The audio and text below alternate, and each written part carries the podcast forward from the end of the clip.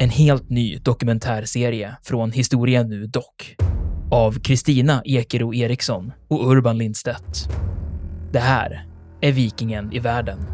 Vikingarna, de var inte något främmande folk. Sannolikt är det ett slags tempel, ett kulthus helt enkelt. Enligt legenden så är rykiderna skandinaver. Från skeppet och bränslet och slavinnan och hennes herre hade blivit till aska. Du hör dokumentären på historia.nu eller där poddar finns.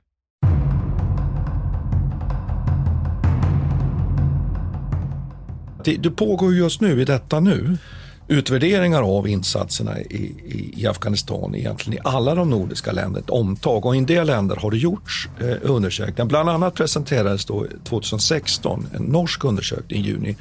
Och då, det finns ju i de andra länderna fler. Men jag tänkte på att lite mycket kort bara säga vad man kom fram till. Och då kom man fram till att man, man menar att man har varit en ytterst god allierad och det var faktiskt titeln på, på hela den här undersökningen. En, go, en god allierad. eh, det hade man varit. Man hade fungerat väl i det internationella militära sammanhanget. Eh, hade man skapat säkerhet? Tveksamt. Och hade man lyckats med den här uppbyggnaden? Nej, det hade man inte gjort. Och det känns ju lite nedslående och egentligen tror jag att det där egentligen på något sätt eh, sammanfattar kanske hela västvärlden plus USAs insats i Afghanistan.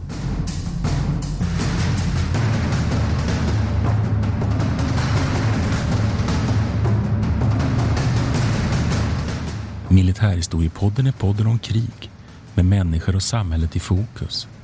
Programledare är Martin Hårdstedt, professor i historia vid Umeå universitet och Peter Bennesved, doktor i idéhistoria. Podden ges ut av förlaget Historiska Media Stöd gärna MH-podden via vårt swishnummer 123 610 76 68. Märk betalningen med MH-podden.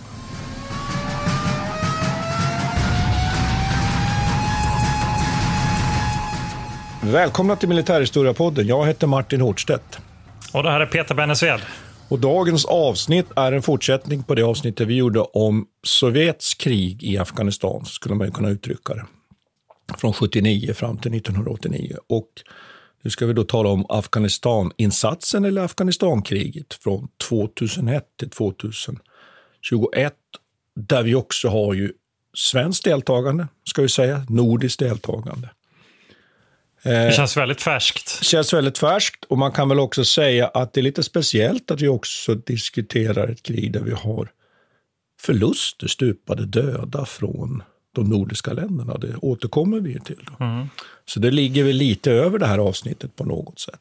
Det har liksom eh, på lite metaplan här så känner jag att den här konflikten också har följt hela, mitt, min, hela min vuxenhet. Jag kommer ihåg att 9-11 inträffade när jag var liksom tonåring. Och sen har den här konflikten liksom funnits kvar fram tills bara alldeles nyss. Just det, min, min äh, yngsta dotter då, Elsa, föddes 2001. Ja. Så det är sådana där lite riktmärke för oss nu här. Eh, men man kan väl konstatera att Sovjet lämnar ju Afghanistan. Vi, vi, tog ju upp i det kriget några saker som vi har anledning att återkomma, tycker jag. Eh, nämligen de, de, politiska förhållandena i Afghanistan, också geografin, hur svårt det är militärt mm. att behärska Afghanistan. Det är teman som vi kommer återkomma till. Men vad är det som händer? De olika etniciteterna som är, som är så präglar landet väldigt ja, mycket. Precis. Men, ja. men vad är det nu då som händer? Eh, ja, man kan väl säga så här att Sovjetunionen lämnar ju Afghanistan fullkomligt i bitar. Det är bara för att de lämnar det här eh, landet så betyder det inte att det uppstår någon slags fred. Eh, utan de, ja, ungefär en miljon döda civila och de sovjetiska siffrorna var väl runt 15 000 döda. Men det blev ju, och det sista han gjorde här då, Gorbatjov, var att tillsätta den här Najibullah som, som blev eh, president. Han var då generaldirektör för det kommunistiska partiet som blev sedermera då president för Afghanistan. Men, men eh, problemet var väl han hade väl ingen politisk legitimitet egentligen. Så ganska snabbt så bryts den här, den tillfälliga borgfreden upp. Och de här olika mujahedin-grupperingarna som har funnits hade mycket större politisk legitimitet. De hade också fått stöd av USA här och, och de andra eh, NATO-länderna som har varit involverade på, på sitt håll. Så att eh, det här landet sjunker väl ner i ett slags inbördeskrig här nu som mm. pågår från egentligen det sovjetiska eh, tillbakadragandet fram till 96 egentligen, när talibanrörelsen tar över. Och då kan det vara viktigt att påminna om att de här, som du sa här och förtydliga det, att de här Mujahedin-grupperingarna är på intet sätt enhetliga, utan det massa Nej, de, är inte, de, är, de består ju egentligen av sju, ja det finns ju flera, men den här Mujahedin-grupperingen som har någon slags ledande ställning i Afghanistan under den här perioden, under 90-talet, de består av sju olika grupper. Eh, och som är lokalt baserade på olika sätt. Men så finns det då en eh, gruppering här som är talibanerna och taliban betyder väl egentligen student av islam och någon slags lågbördig student. Så det är inte någon ja, jätte liksom eh, eller de har beskrivit det så här, om vi börjar i den här änden, att talibanerna är inte sådär jätteintellektuellt lagda, utan en ganska enkel tolkning av vissa texter av Koranen. En folklig inriktning? Av, ja, ja, jag vet inte om man kan kalla det folklig. Det meningen så. men, ja. men det är liksom en slags, eh, vi ska inte säga kanske inte antiintellektuell, men en ganska simpel form av tolkning. Va? Den är inte så djuplodande, inte så resonerande och den är väldigt djupt rotad också i i det här Pashtunwali, den här Pashtun-gruppens eh, traditionella levnadssätt. Så det blir en, mixen här blir en väldigt konservativ typ av tolkning av, av Koranen. Och bara vissa delar av Koranen, de lite mer nyare, modernare texterna, finns inte riktigt med här. Deras, och jag förstår, jag är inte någon eh, eh, talibanexpert här får jag säga, men men den här, eh, det finns speciellt en person då som heter Mohammad Omar som blir den stora mullan här. Eh, och han Eh, är med och strider under de här inbördeskrigen som, som pågår under 90-talet. Eh, men får sen bilda den här talibanrörelsen och får sen stöd delvis av Pakistan eh, på andra sidan gränsen. Och 94 så övertar han i princip Kandahar som är, är den här centralort i södra delen av Afghanistan. Han övertar ett vapenförråd, sägs det, som, som ligger i Spinboldak och får tag på 18 000 AK47. Eh, och sen så utrustar han en lite mindre armé här då, och även i Kandahar finns det ju pansarvagnar och stridsplan och sådär. Så därefter, efter 94 så blir de en liksom militärmakt i, som sveper genom det här landet i stötvis. Eh, det går inte alltid eh, så som de hade tänkt sig. 95 försöker de sig på att ta Kabul, misslyckas, kommer tillbaka 96. Men man kan väl sammanfatta det med att 98 så har man, eller 96 tar man kontrollen över själva regeringen. Men först 98 har man kontroll över hela landet och tar man också Mazar-e Sharif. Och den här eh, staten som de, som de bildar är ju en eh, väldigt konservativ, eh, vad ska jag veta om man kallar islamistisk, kan man kalla det en islamistisk eh, stat? Ja, det, det måste man ju lite, kunna liksom, kalla det för. Ja. Men eh, deras relationer med den övriga världen blir ju ganska dåliga här. Va? De, de, eh, istället vänder de sig mot de andra centralasiatiska länder här i närheten, Uzbekistan och Tadzjikistan. Och, eh, Ryssland och sin sida, Iran och sin sida försöker förtrycka den här talibangruppen så mycket de kan. De är inte så särskilt intresserade av den här. Resultatet blir att Afghanistan blir då en slags hemvist för olika typer av jihadistiska terrororganisationer, om man säger modernt ord för det. Och en av dessa är ju då Al-Qaida, som vi säkert har hört talas om, och Osama bin Laden.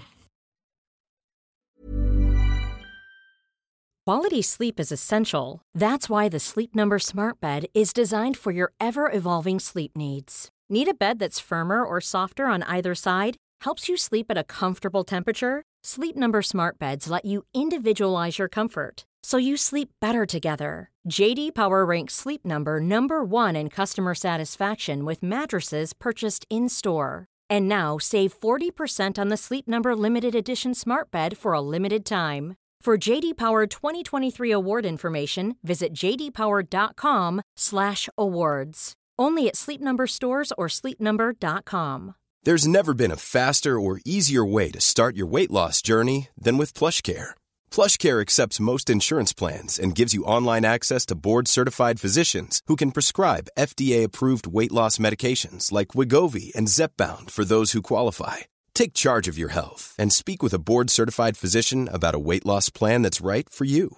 Get started today at plushcare.com slash weight loss. That's plushcare.com slash weight loss. plushcare.com slash weight loss. Planning for your next trip? Elevate your travel style with Quince. Quince has all the jet-setting essentials you'll want for your next getaway, like European linen, premium luggage options, buttery soft Italian leather bags, and so much more. And is all priced at 50 to 80% less than similar brands. Plus, Quince only works with factories that use safe and ethical manufacturing practices. Pack your bags with high-quality essentials you'll be wearing for vacations to come with Quince. Go to quince.com slash pack for free shipping and 365-day returns. Osama bin Laden. Han är ju rätt intressant. Eh, han har ju varit med, vi nämnde honom redan i, i det här Sovjetavsnittet. För han var ju en av dem som, han fungerade som en slags eh, arbetsförmedling för jihadister. Ja, för, han, för, eh, för utlänningar om man säger så. Ja, Jo. precis. Han tog emot utlänningar. Han var en, en rik eh, saudisk, av saudisk börd. Eh, men han då eh, sätter igång och fortsätter under 90-talet här med sitt, sitt och bygga upp sin, sin gruppering Al-Qaida och ställer till med en hel del besvär för USA. Men i början så, så vill man väl egentligen inte sätta dit honom, eller försöker inte riktigt helhjärtat. Han, han är bland annat i, i Afrika, i Kenya, Tanzania. Där utför Al-Qaida ett antal sådana här bombningar, självmordsbombningar och bombningsförsök. De gör faktiskt en självmordsattack mot ett amerikanskt stridsfartyg också. USS Cole utanför Jemen. Men detta resulterar inte heller i något slags eh, militärt svar från USA. Så detta får eventuellt då, litteraturen säger här att eh, möjligtvis är det så att eh, Mohammed Omar blir inte avskräckt av det här av att eh, Osama bin Laden finns på hans mark. För att svaret från USA blir inte särskilt skarpt. Och eh, Mohammed Omar och Osama bin Laden är ganska bra kompisar verkar det som. Bland annat så, så gifter eh, Osama bin Laden sig med hans fjärde fru då är Mohammed Omars dotter, om jag har förstått det rätt. Ja. Eh, och det, det, sen börjar vi ju närma oss slutet av 90-talet och eh, jag tror att de flesta är ganska bekanta med den här historien. Och det som sker är ju den här terrorattacken eh, Just det. i september 2001. Just det. Minns du den där Peter? Ja, jag minns den väldigt tydligt. Jag körde runt med min moppe, jag var 15 år då. Eh, jag kommer ihåg att jag körde runt, liksom, det var någon, jag vet inte om det var en lördag kanske. Jag tror att, eller om det var en söndag. Jag var ledig, jag, jag körde runt på liksom, skolgårdar med mina moppekompisar. Eh, och så var det någon som skrek liksom, ja det har varit skett en attack i USA. Så vet jag att jag körde hem och slängde på tvn och kollade på det där. Ja, just det. Eh, ja, jag var ju precis på sluttampen med min avhandling faktiskt. 20, 201. Ja, Okej. Tvåbarnsfar. Kanske lyssnarna hör här lite, men det var ju spännande. Nej, men jag minns det mycket, mycket väl, därför att eh, det kom ju först och liksom budet gick ju genom korridoren. Jag var på jobbet. Eh, och då så sprang vi ju in då i ett sånt här ämnesrum och slog på tvn då, direktsändning. Och då kom ju den andra, jag vet inte om alla minns det där, det var ju två Ja, det, stycken ja. inflygningar då i, i Twin Towers där. Och så fick man liksom i princip då, man uppfattade det ju så, man såg det i realtid så att säga. Det minns jag inte exakt hur det nu var, men det var ju otroligt chockerande. Och man får väl säga så också, spektakulärt i någon mening, overkligt. Eh, och också, jag minns också med viss irritation de här diskussionerna sen i såna här morgonsoffor. Klassiskt hur man då pratar om att detta är ett nytt Pearl Harbor och sådär. Och då kommer jag ihåg att jag eh, blev tillfrågad om det där eh, och sa ju då att det, det är det ju inte då, sa jag. Och det tycker jag kan väl vara viktigt här att- påpeka, att precis som du har sagt, att egentligen 9-11 förstärkte ju snarare egentligen en tendens som redan var igång. Så att säga den här kampen Jo. mot, eller agerandet mot terrorismen, det som sen liksom blev så uttalat, kriget mot terrorismen, det var ju redan igång. Så att, jag menar Pearl Harbor, det vet ju vi och lyssnarna också, att där där gick USA från att vara isolationistiskt bara på natt till att ju plötsligt mm. gå in i andra världskriget med Skillnaden ös. är ju presidenterna här egentligen. Ja. Det är ju det som är den stora skillnaden. För Clinton då hade ju en, han hade en erfarenhet av de här krigen i Bosnien och, mm. och Kosovo. Och ville inte sätta in amerikansk trupp. Han ville inte göra några, några eh, hårda aktioner på det viset. Utan var mer benägen att skicka in flyg och göra lufträder av olika slag. Mm. Det var ju så de hade jobbat under 90-talet egentligen. Eh, och han, så, och han hade haft möjlighet att göra detta mot Osama bin Laden också i tidigare under 90-talet. Men, men Bush var ju över ett helt annat slag. Och, mm. och det är väl det lite grann som också chockar eh, den här talibanrörelsen i Afghanistan. Att de hade inte riktigt tänkt sig att USA skulle svara så här, så här skarpt som det ändå blev. Och det här resultatet. Och det tycker jag också är intressant att lägga till då, att Bush-administrationen den, den präglades under 90-talet också av den här nya moralistiska synen på utrikespolitik. Man brukar ju prata om just 90-talet som the moral turn. Nämligen att det fanns andra ingredienser plötsligt. Det fanns till exempel överordnade mål som att bekämpa islam som världsreligion faktiskt. Det var inte längre bara geopolitik, utan det fanns sådana mera överordnade mål. Och det är ju spännande. Så man kan väl konstatera att, att de första bombningarna i Afghanistan de kom ju redan 8 oktober. Ganska tätt inpå egentligen 9-11. Och, inte sjunde förresten, men inte sjunde oktober. Det kan ha varit sjunde oktober, men i början ja. på oktober säger vi då. och så får ja. någon lyssnarna korrigera, korrigera oss på e-mail som ni brukar göra när vi säger fel. Ja. Och sen kan man konstatera då att specialtrupper och så vidare sätter man ju ganska tidigt in i Afghanistan. Och sen är man ju igång, om man uttrycker sig så. Man är mm. inne i ett engagemang och precis som du säger så inledningsvis är man ju lite tveksam till att sätta in så mycket marktrupp, utan då arbetar man ju via den här, det som man ju sen kommer att kalla för då norra alliansen. Grupperingar i Afghanistan som man liksom ger resurser att föra kriget. Så att det första steget i, i Afghanistankriget som ju är igång i, från 2001 den är, en diskussionspunkt den är, ja, det, var bara så här, det är ju att, den här, att man liksom jobbar via ombud, det kan ju sägas. Då. Mm. Ja. Får föra in diskussionspunkt ett här då? För att, ja, har, du börjat, för, för, har, du börjat numrera ja. våra diskussioner? Ja, jag har börjat göra det. Jag sist på ett väldigt irriterande sätt tycker jag faktiskt. jag tycker, okej. Okay. Ja. okay. Jag tycker det var roligt ja. i alla fall. Nej, men, eh, för det här påminner ganska mycket om Kuwaitkriget också. Att jag, jag, när man läser om... Jag vet att det, det initiala minnet jag har av kriget i Afghanistan är inte att det var ett nytt Kuwait. Men om man tittar Nej, på... Nej, definitivt vad, inte, skulle jag ju vilja säga nu då. Men när man tittar på hur det här kriget fördes eh, initialt så är det ganska likt. Va? De här första bombräderna och oh ja. man har börjat mm. använda sig av drönare också mm. för första gången mm. egentligen. Det har, har väl använts delvis i Kosovo tror jag. Mm. Eh, men de, de, får mer en avgörande roll i Afghanistan. Men eh, det är ju ganska likt och, och, man försöker väl, och man ska säga att snabbheten i själva det, kriget är ju ganska kort får man väl säga. Ockupationen är lång, men kriget är väldigt kort. Ja, så kan man ju säga. På det, vis, mm. Så på det viset så, så påminner ju det också om Kuwait-kriget på det viset att de bara i princip rullar in och sen är det klart efter bara ett ja, par månader. Men jag skulle ju ändå vilja säga att det där gick som att ja. de använder ju inte i, i Kuwait-kriget, om jag då får säga emot, för det måste jag ju liksom göra nu då. Ja. Eftersom jag sa nej här alldeles nyss, så, så tycker jag ju att i Kuwait-kriget, där, där slåss man ju inte genom ombud. Utan där går man ju direkt in själv, om man uttrycker sig så. Då.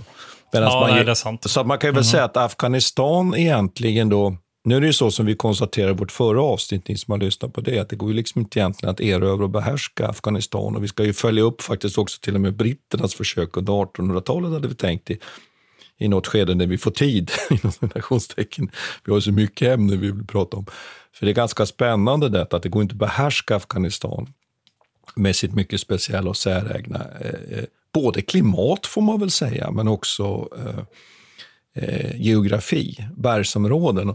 Och den här norra alliansen så att säga eh, erövrar ju då de centrala Dalarna, får man säga, och Kabul och får någon form av kontroll över Afghanistan, men ändå inte. Och precis som under Sovjetockupationen, eller hur Peter, så, så kommer ju talibanerna nu istället att ha platser där man kan reorganisera, skapa eh, träningsläger och man kan också falla tillbaka in i Pakistan där man då på något sätt är, är skyddade. Och så egentligen fortsätter det på samma sätt som Mujahedin gjorde Mm. under, under Ja, precis. Det är Sovjettiden. fortfarande i den södra delen av Ja. Afghanistan där de har sina maktbas. Precis. Att de har, vi kan nämna den här personen, Hamid Karzai, som Just också är med. Han, Ja. han, han är ju en av dem som du berättade här om, att Mm. slåss via ombud. Han, är, han är ju pashtun också. Just det. För att ett problem med de här norra alliansen det är att man inte tycker att de representerar hela det afghanska folket. För de består ju av tajiker och uzbeker i stor Just det, och utsträckning. det, och den här, ja, etniska Ja.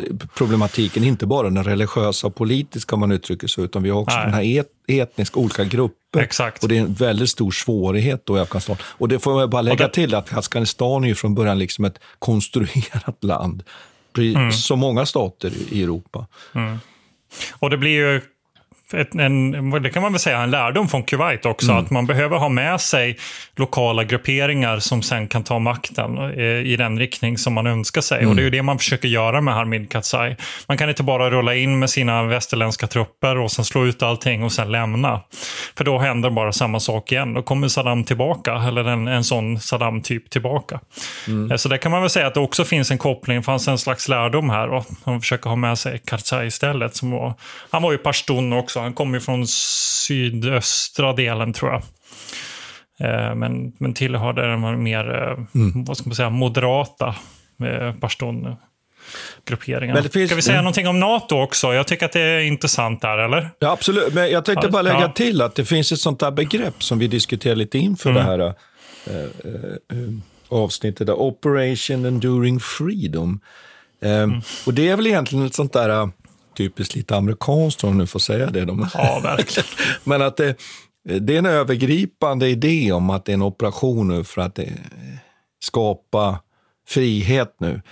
Eh, eh, och det kan man ju resonera i det, i det oändliga om, men det liksom finns hela tiden här. Det skulle man egentligen kunna säga att det där är egentligen, det är ju egentligen kriget mot terrorismen i någon mening. Det där. Ja, så- det, det klingar ja. ju väl tillsammans med det här som du sa, den här moral turn. Precis. Det ligger, ja. ligger ju i namnet att det är inte bara ett, en regim som vi ska Mm. fälla, utan det är också en slags ideologi som vi ska sprida.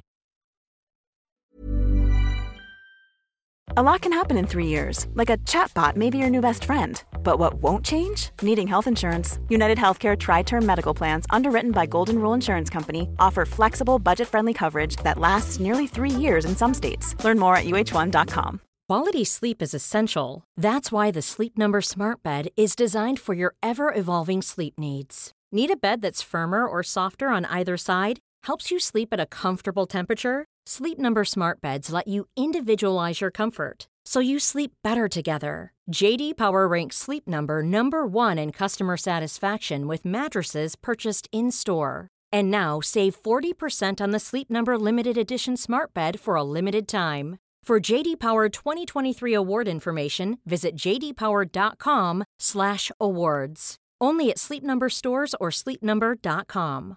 This is Paige, the co-host of Giggly Squad, and I want to tell you about a company that I've been loving, Olive and June. Olive and June gives you everything that you need for a salon quality manicure in one box. And if you break it down, it really comes out to $2 a manicure, which is absolutely insane. It's also so easy to get salon worthy nails at home with Olive and June. The difference between how your nails used to look when you did them yourself and now with the Manny system is a complete game changer. The best thing about Olive and June too is it's a quick dry. Dries in about one minute, lasts for five days, and full coverage in up to one to two coats. Visit oliveandjune.com slash perfectmanny20 for 20% off your first system. That's oliveandjune.com slash perfectmanny20 for 20% off your first system.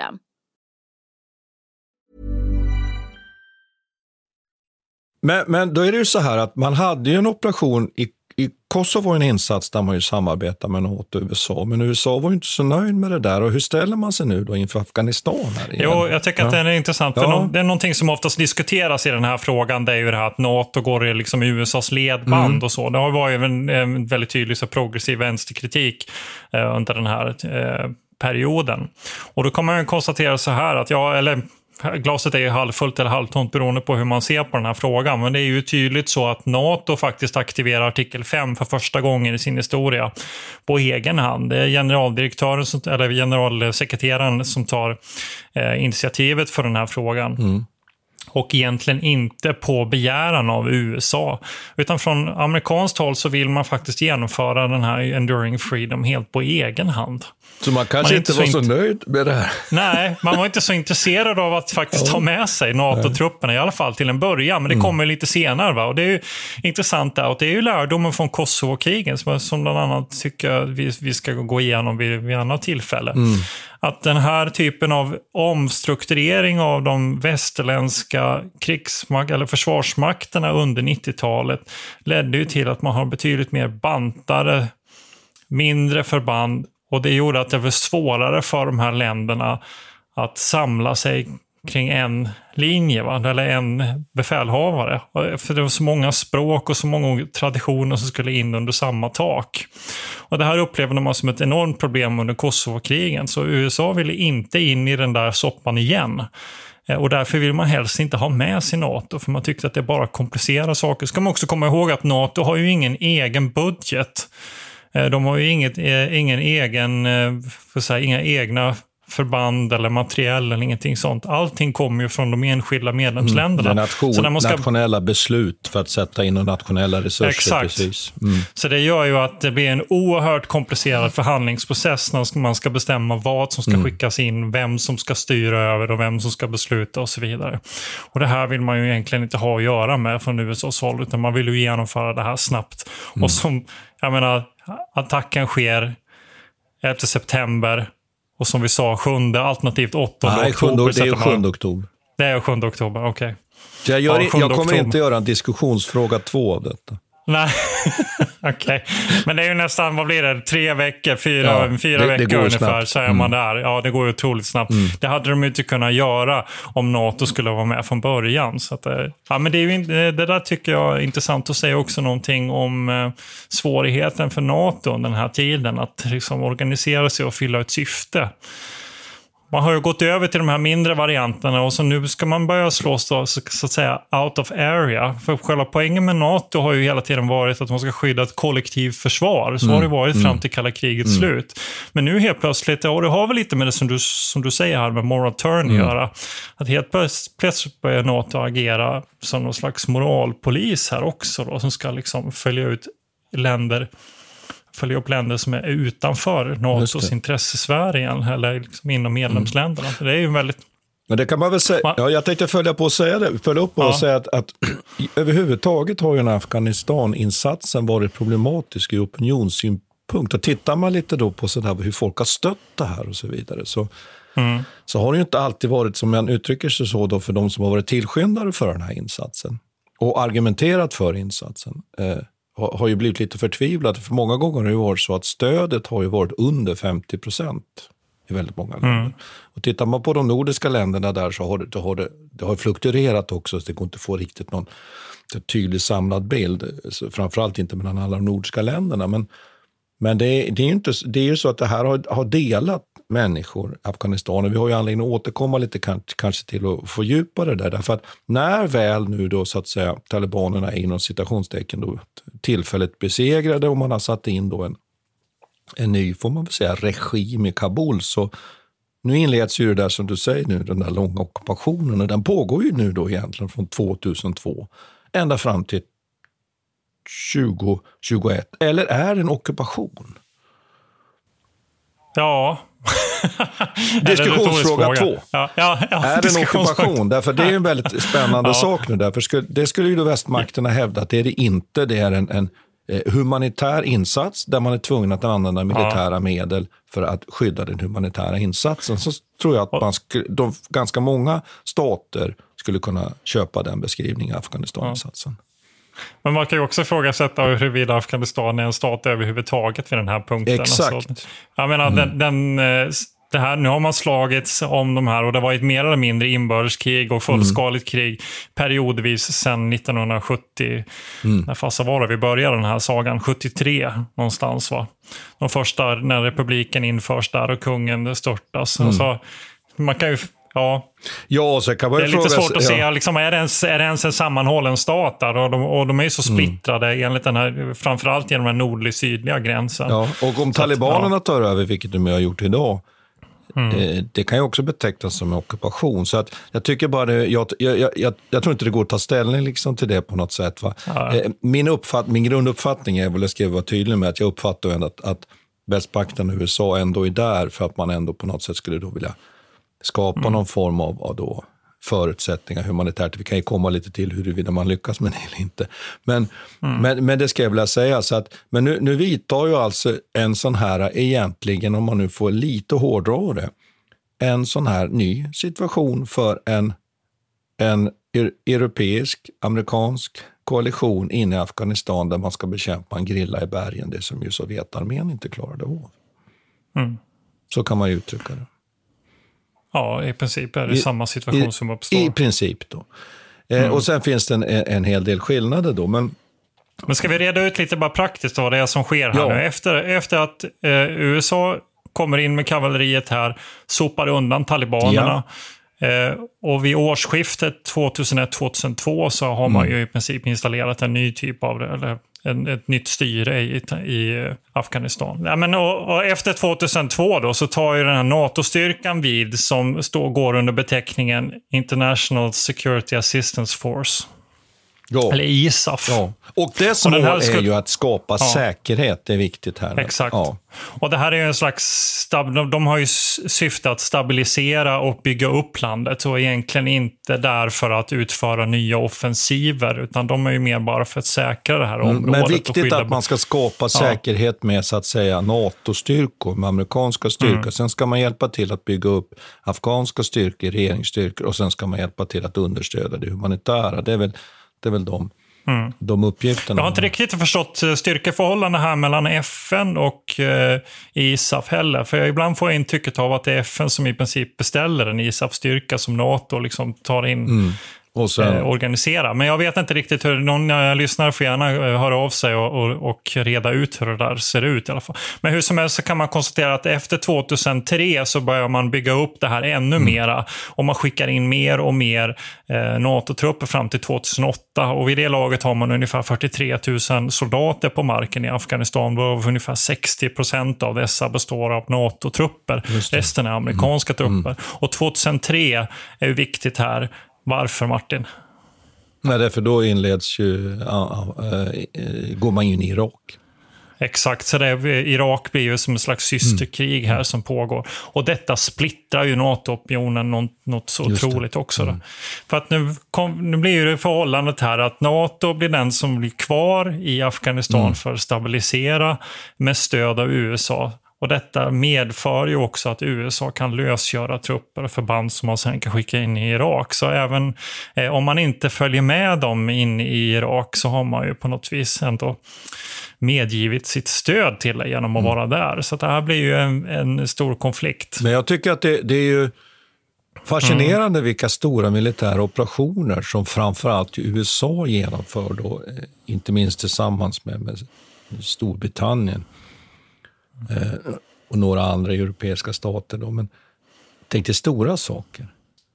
Jag kommer ihåg faktiskt ja. 2003, att när det här beskedet kom om anfallet mot Irak, så kommer jag ihåg att, att jag gick ut i korridoren och så hojtade jag.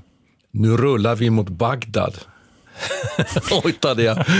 Eh, och det var väl kanske inte för provocerande av mina mina kollegor. Nu så här efterhand kanske jag ångrar det där lite, kanske inte så ja. lite heller. Men, ja. men det var någon form av, nej men jag ska vara helt ärlig, att det fanns en form ja. av liksom, eh, eh, fascination över de här väldigt snabba händelserna. Kommer jag ihåg. Mm. Sen, sen var man ju e-, euforisk, får man väl säga, då, över, över Irakkriget, att, att den här regimen störtade Saddam Hussein och sen så kom ju naturligtvis den bättre, bittra eftersmaken sen när man såg hur det utvecklades i Irak. Va? Men jag ska vara helt ärlig som ett, liksom, att, att det fanns en viss upprindhet och sen blev man ju lite mer eftertänksam då och funderade på vad det här för... Och samma sak här med Afghanistaninsatsen, att här vill ju västmakterna då, man får, får man uttrycka det så, det finns ju en, en sida av detta att man då vill väldigt väl, eller hur? Mm. Eller? Men det, man skulle Ja, säkert kunna påstå eh, det, det motsatta, att ja, det, det det handlar om här, det handlar om naturligtvis vanligt geopolitik för att ta fram sina positioner i världen, kontrollera de här områdena som är vik, Ja, visst. Viktiga alla för, med och så vidare. naturresurser och sånt Alltihopa, finns ju också. Men, men jag tycker man ja. ska få inte komma ihåg att, och framförallt tycker jag, för de som tjänstgjorde i Afghanistan, så tror jag att, att man ju såg i första hand det här, att nu ska vi åka dit och verkligen kunna göra en insats. Det tror jag. Sen fanns det ju många som kommenderades dit av andra orsaker eller kanske hamnade där som vanligt av att man kanske sökte äventyret eller vad det nu kunde vara. Men jag tror att många hade en väldigt en tro på att man gjorde någonting gott i Afghanistan. Mm. Eller håller du med om det Peter? Ja, alltså, absolut. Men jag, jag, jag misstänker utifrån det jag kan läsa mig Mm. till så verkar det som att det var väldigt splittrat eh, mellan de olika länderna också. Att det var enorma problem att få det här att fungera. Och vad jag också hör andra berätta så har man ju de här problemen med olika förbehåll. Här är ju en grundläggande, ett grundläggande problem mellan ISAF å ena sidan och USA å den Mm. andra sidan. Det är ju att den ena är ju, för ju ett regelrätt krig mot någonting som de beskriver som en stat, medan ISAF är bara där med fredsuppehållande syfte egentligen. Och de är ju inte krigförande eller de har inte, har inte det. en krigsförklaring mot Afghanistan. Och detta gör då att vissa av de här länderna som är med i den här konflikten har en massa förbehåll vad de får och vad de inte Nej. får göra. Det komplicerar ju för personerna på Så, marken. exakt, som komplicerar något enormt. Så, eh, och värst av alla ska tydligen ha, eh, Tyskland ha varit här, som varit engagerade i den här konflikten. Som inte, de var tvungna att ha med sig ambulanser så fort de gör en, gjorde en utryckning någonstans till exempel. Om man, är, eh, och man får inte föra med sig afghanska trupper, alltså statstrupper, i sina helikoptrar eller sina bilar och olika liksom, sådana begränsningar. Väldigt praktiskt orienterade begränsningar vad man får och vad man inte får göra. Eh, Och det, och det leder ju till en del situationer som påminner om det som uppstod i Kosovo till exempel. Att man ser att saker händer men man får inte ingripa. Till exempel har ju ett problem varit opiumet. Det har vi inte pratat om så mycket. Nej, men det här, opiumet är ju inte någon problem. va. Men vissa länder får ju göra eh, direkta attacker mot själva opiumodlingarna medan andra får inte. Eh, Och detta sker ju ner i, södra delen av Afghanistan. Så det här är ju... Och samtidigt är man då ohyggligt rädda för att eh, soldaterna ska dö.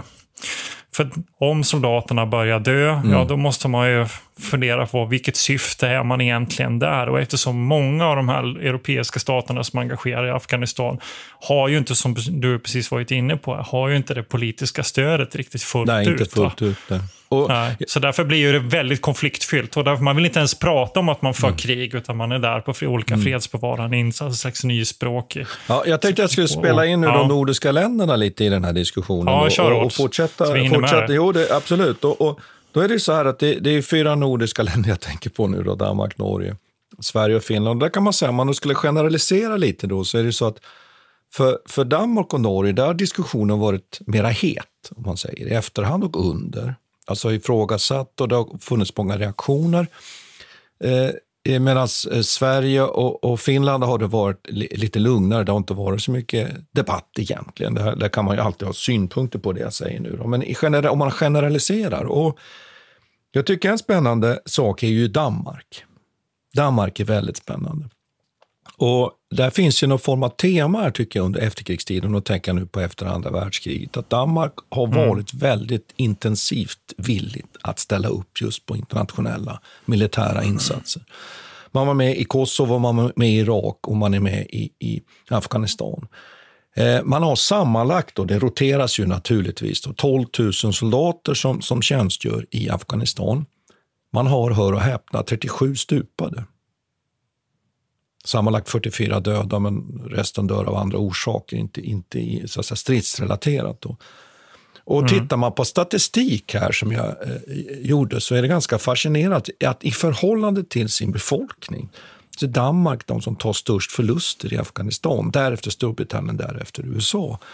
Spännande tycker jag. Säger någonting. Varför är det på det sättet att Danmark är så intensivt intresserade av att gå med? Ja. Och då ska, det är två saker jag skulle vilja ta upp. Det ena är då först, självklart varför. Och då, då, då slänger jag ut med en, en, en, eh, en så att säga, påstående här. Skulle det kunna vara diskussionsfråga tre kanske? Ja, ja. Var är vi precis, någonstans? Kör. Två och ja, två men det är tre. Ja, diskussionspunkt tre. Tre. Eh, det är ju att det finns ett minnevärde. Danmark blev förnedrat ja. under andra världskriget, nu förenklar jag väldigt. Därför har man behov av att visa att man är en, en duglig stat, att man, blir en, man är en mm. krigarnation. Punkt. Eh, och sen har vi nästa sak som jag tycker är spännande. Är det på det sättet? Är det här diskussionsfråga fyra? Nej, jag tror att det går under samma. Det går, går under samma? Okej, okay, vi samlar ja. A och B där. Ja.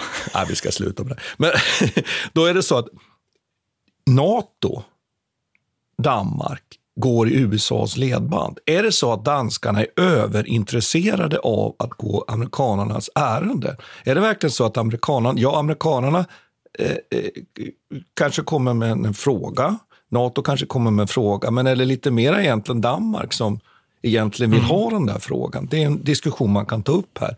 Ja, men jag tycker att du, ja, alltså, om jag får svara då ja. på dina eh, frågor så ska jag säga att jag, jag tror absolut att du har rätt i några av de här punkterna. Mm. Både för Danmark och Norge så handlar det om att man vill vara, man vill vara till lags. Ja, där kan vi föra in Norge också, också, om vi generaliserar. att man vill, man vill ja. vara till lag. Och jag tror absolut att det sitter ihop med den här erfarenheten från 1900-talets tidigare konflikter. Ja. Att man känner att man har varit tandlös och vill visa sig mm. skicklig. Men det handlar väl också av rent praktiska skäl. Under den här perioden så har ju egentligen alla, som jag nämnde innan, mm. de västerländska eh, försvarsmakterna har ju omorganiserat sig till ett ny typ av försvarssystem. Ja, till yrkesarméer ska vi... Ja, till mm. yrkesarméer som är betydligt mm. mindre. Och det här, detta gäller, jag kommer ihåg diskussionen i Sverige var ju samma sak här, att här har vi en tillfälle, ett tillfälle då vi kan mm. testa det här brigadsystemet ute i, eh, i, i Afghanistan. Mm. Och jag tror att det finns en sån logik här också, att man vill passa på att öva, pröva, ja, öva mm. sig i den här nya typen av logistik som man mm. behöver då eh, bemästra för att klara av den här mm. typen av operationer. Men jag skulle vilja säga Så det tror jag också, det också ja, det är en viktig men, faktor. Men jag går tillbaka till det, jag, jag, tror att det är viktigare för Danmark att visa att man är krigarnation än Norge, för Norge gjorde ju motstånd på ett annat sätt. Men däremot tror jag att mm. för båda de här staterna är viktigt att visa att man är trogna NATO-medlemmar.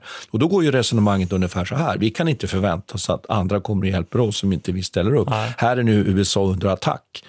Det är kriget ja. mot terrorismen. Och det har ju varit en mycket, får jag säga, fördjupande och eh, upphetsad faktiskt debatt i, i, i Danmark att den här mm. beslutsprocessen som leder till ingripandet i Afghanistan den liksom tog vägen förbi i stort sett eh, Folketinget. Det togs aldrig, det, utan att det liksom på något sätt smög vidare. Ja. Det, det, där ska vi inte fördjupa. Men, Nej, men, jag, men jag tror mm. att det, det, också handlar om en, en slags uppslutning med. Jag tycker mm. om vi återkopplar till det som hänt under våren 2022 med Ukraina, också som vi har sett mm. i många andra konflikter tidigare. Jag tänker på spanska inbördeskriget också, när man läser om uppbådet som sker. Det finns en slags politisk eh, eh, strömlinjeformning, eller vad ska man säga, en, en strömfåra som bara leder i en riktning när sådana här saker sker och många sluter upp. Så jag tror att det är nog ett stort skäl till att man tycker att det är helt oproblematiskt och man finner ett stort stöd politiskt att klart vi, vi sluter upp. Precis som vi mm. skickade 5000 pansarskott till Ukraina här nu bara mm. på ett mm. bräde. Det var ju inget, alltså, men då det var det inget riksdagsbeslut här. Nej. Ja, men, men jag menar, det, det, det föranleder egentligen inte någon, och no, svensk NATO-anslutning också, det föranleder inte någon jättestor debatt egentligen, utan man, man blir liksom lite uppfångad i den, eh, det är fel att kalla det eufori. Eh, men det blir någon slags ja, var, jag, politisk masspsykos. Ja, det, liksom. det är likadant vi rullar mot Bagdad, va, som jag är lite skäms för. Ja, faktiskt, ja men exakt. Men, men, alltså, det... men, precis. Att, och sen, sen, tror jag att man kan säga så här också, att, och det tycker jag man kan nämna, att i Danmark finns en väldigt intressant företeelse. Det finns mycket sådana här eh, dagböcker utgivna. Mm. Eh, dokumentära dagböcker om deltagare och också den här filmen Armadillo 2010 som vi slog ner som en bomb i de danska eh, tv-sofforna. Eh, där det då finns bland annat en väldigt uppmärksammad scen där, där man eh, kommer i eldstrid med talibaner som är i ett dike. Man slänger en handgranat eh, eh, eh och man sen eh, följer upp det hela med att uppenbarligen skjuta skadade soldater. Och det här är ju då en film, men det skapade en väldig debatt. Eh, och jag tror mm. att det är väldigt viktigt också här att det här sårar ju väldigt mycket, mycket de som har tjänstgjort i Afghanistan och det sprids saker som de inte uppfattade rätt. Ja, men så där var det inte. Och då, då blir det en, på någon form av schism i samhället. Vi har den här Vietnam-veteranproblematiken, att de som har tjänstgjort mm. på plats och faktiskt, som du säger, riskerat sina liv.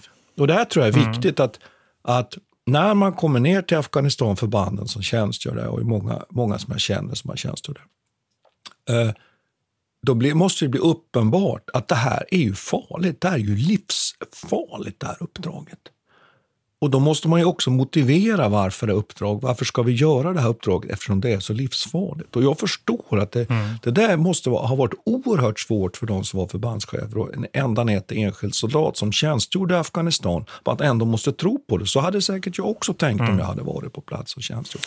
Jo, jag tror, är det inte därför också vi, vi, fick, vi växte in i det här samtalet ja. om att om vi, vi ska skydda skolor Just och vi ska precis. skydda valen. Ja. Och så man hela tiden man försöker hitta nya sätt att motivera Flickors varför rättigheter. Ja, ja, precis. Så man bygger ut liksom, eh, den politiska ambitionen ja. hela tiden med vad man ska uppnå. Ja, vi, vi samarbetar, vi hjälper de antiterroriststyrkorna, vi övar dem och så vidare. och så vidare. Och Jag förstår ju precis det där. Jag, jag, det där måste jag säga att jag på något sätt känner liksom en, en samhörighet med den där problematiken för de som tjänstgjorde. Så egentligen ingen skugga över de som tjänstgjorde, utan det som är, är glappet är ju egentligen mellan de politiska ledarna som, som sätter igång mm. den operationen egentligen, eh, jag vet inte med oklara mål, men med egentligen omöjliga mål kan man säga. Och, ja, man får nog säga att det var både oklara och omöjliga. Ja, och jag ska bara, får jag bara citera, det, det är ju så ja. att det, det, pågår just nu i detta nu, ju, uh, uh, utvärderingar av insatserna i, i, Afghanistan egentligen i alla de nordiska länderna, ett omtag. Och I en del länder har det gjorts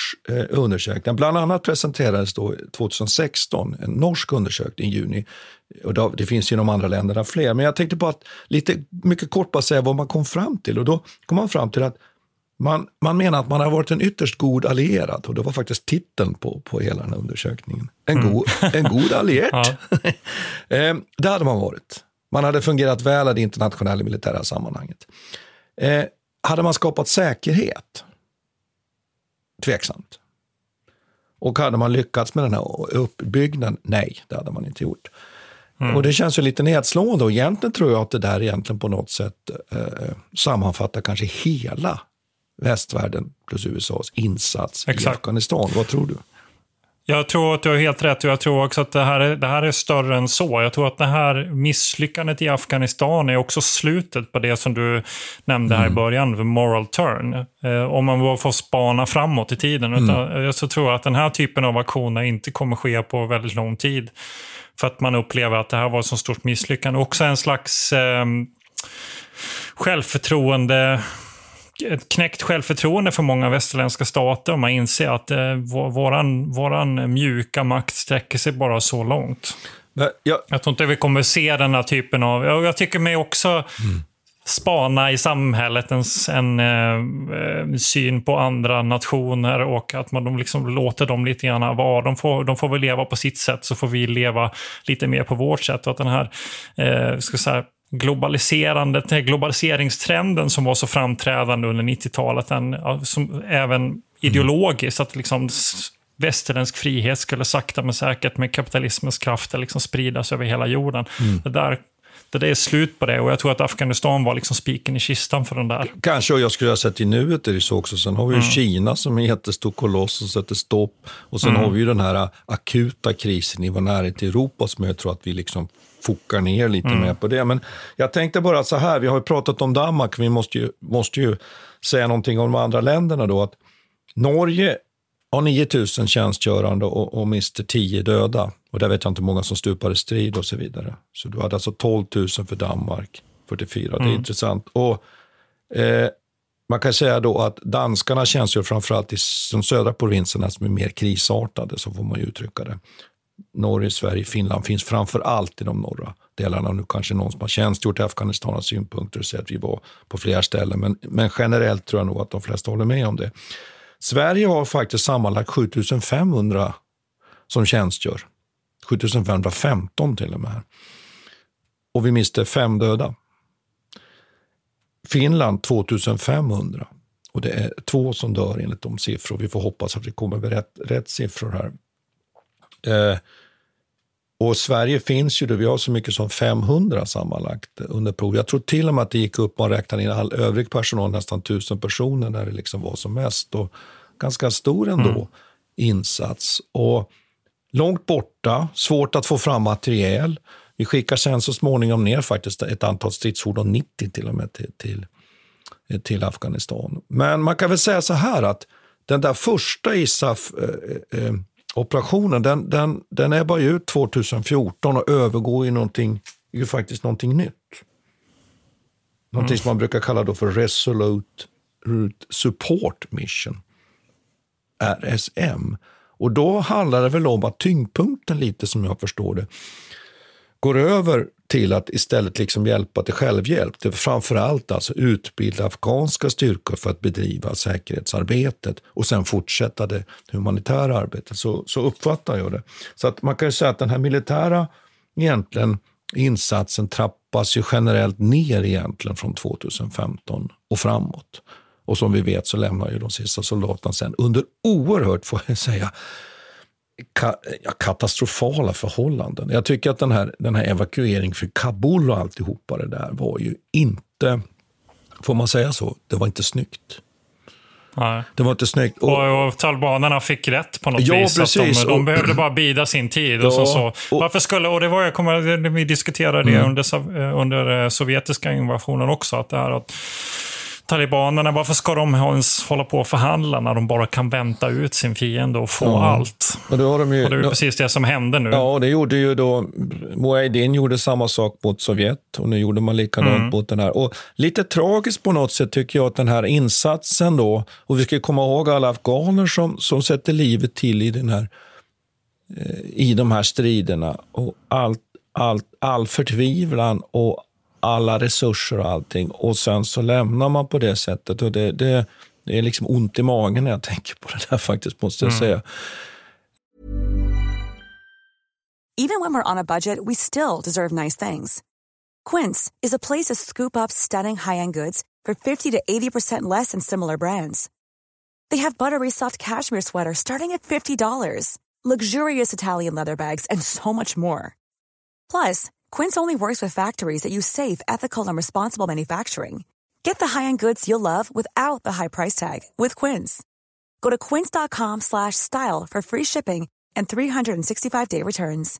A lot can happen in 3 years. Like a chatbot may be your new best friend. But what won't change? Needing health insurance. United Healthcare tri-term medical plans underwritten by Golden Rule Insurance Company offer flexible, budget-friendly coverage that lasts nearly 3 years in some states. Learn more at uh1.com. Mom deserves the best, and there's no better place to shop for Mother's Day than Whole Foods Market. They're your destination for unbeatable savings, from premium gifts to show-stopping flowers and irresistible desserts. Start by saving 33% with Prime on all body care and candles. Then get a 15-stem bunch of tulips for just $9.99 each with Prime. Round out Mom's menu with festive rosé, irresistible berry chantilly cake, and more special treats. Come celebrate Mother's Day at Whole Foods Market. Eh, sen tänkte jag ta upp en sak till.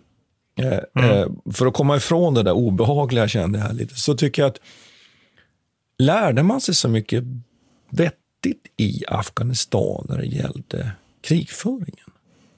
Lärde sig svensk ja. militär, finsk militär, norsk och dansk militär. Och där skulle jag vilja ha en diskussion att jag, jag personligen är, är tveksam. Jag, jag uppfattar att man lärde sig saker som var som var bra när det gällde liksom ner till grupp, kanske pluton, hur man, hur man jobbar. Vissa saker, man gäller, det lärde sig viss form av patrullering och så vidare. och så vidare, Strid på det sättet mm. som man, säkerhetsinsatser om man säger.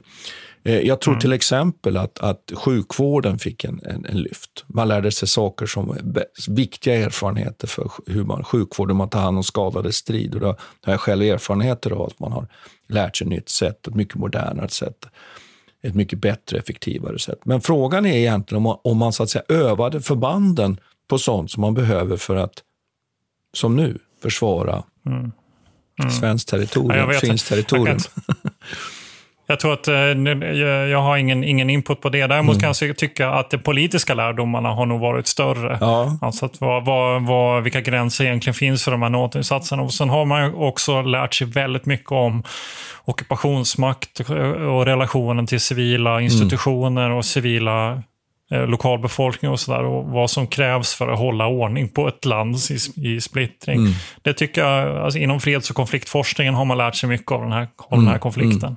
Det får man väl ändå säga. Att det, och det kommer vi ta hem till Europa också och mm. vi blir tvungna att lära oss om det nu när vi eh, se vad som hände i Ukraina Ja, till exempel. vi- Så där har man lärt sig. Vi har ju bara skumbat på ytan nu. Vi har ju inte pratat nu Ja. om alla de i- insatser som har gjort för, för liksom det afghanska samhället och så vidare. Utan Nej. vi har ju bara skissat det här lite, men, för det är ju lite vår uppgift i de här avsnitten. Men, men jag tycker att den där frågan nu då, om du säger att man ändå dragit vissa slutsatser, kanske politiskt, kanske vad ska man kalla säga nu då, för freds Mm. insatsmässigt och så vidare, så tror, så tror jag ju bara för att jag vill liksom avsluta min egen resonemang där, att jag, jag tror ju kanske att militära värdet inte är så högt som man kanske har, man har velat tro Nej. att det är. Sen är det ju så att man alltid, eh, personer som är i, får stridserfarenheter naturligtvis, det är ju viktigt, det, det kan vi ju framhålla, hur brutalt det än låter, så är det ju viktigt om det är så att vi skulle utsättas för ett angrepp. Va?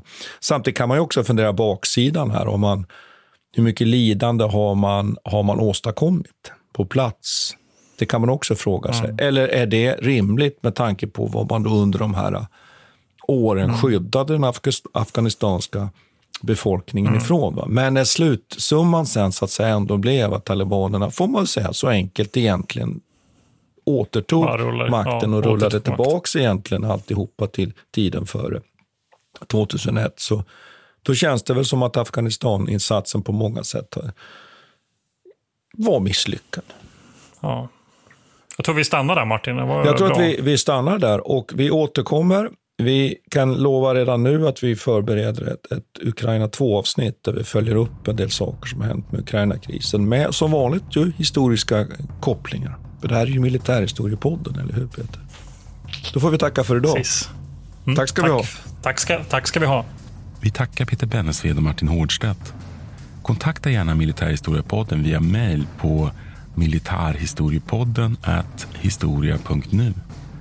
Peter och Martin vill gärna få in synpunkter och förslag till programidéer.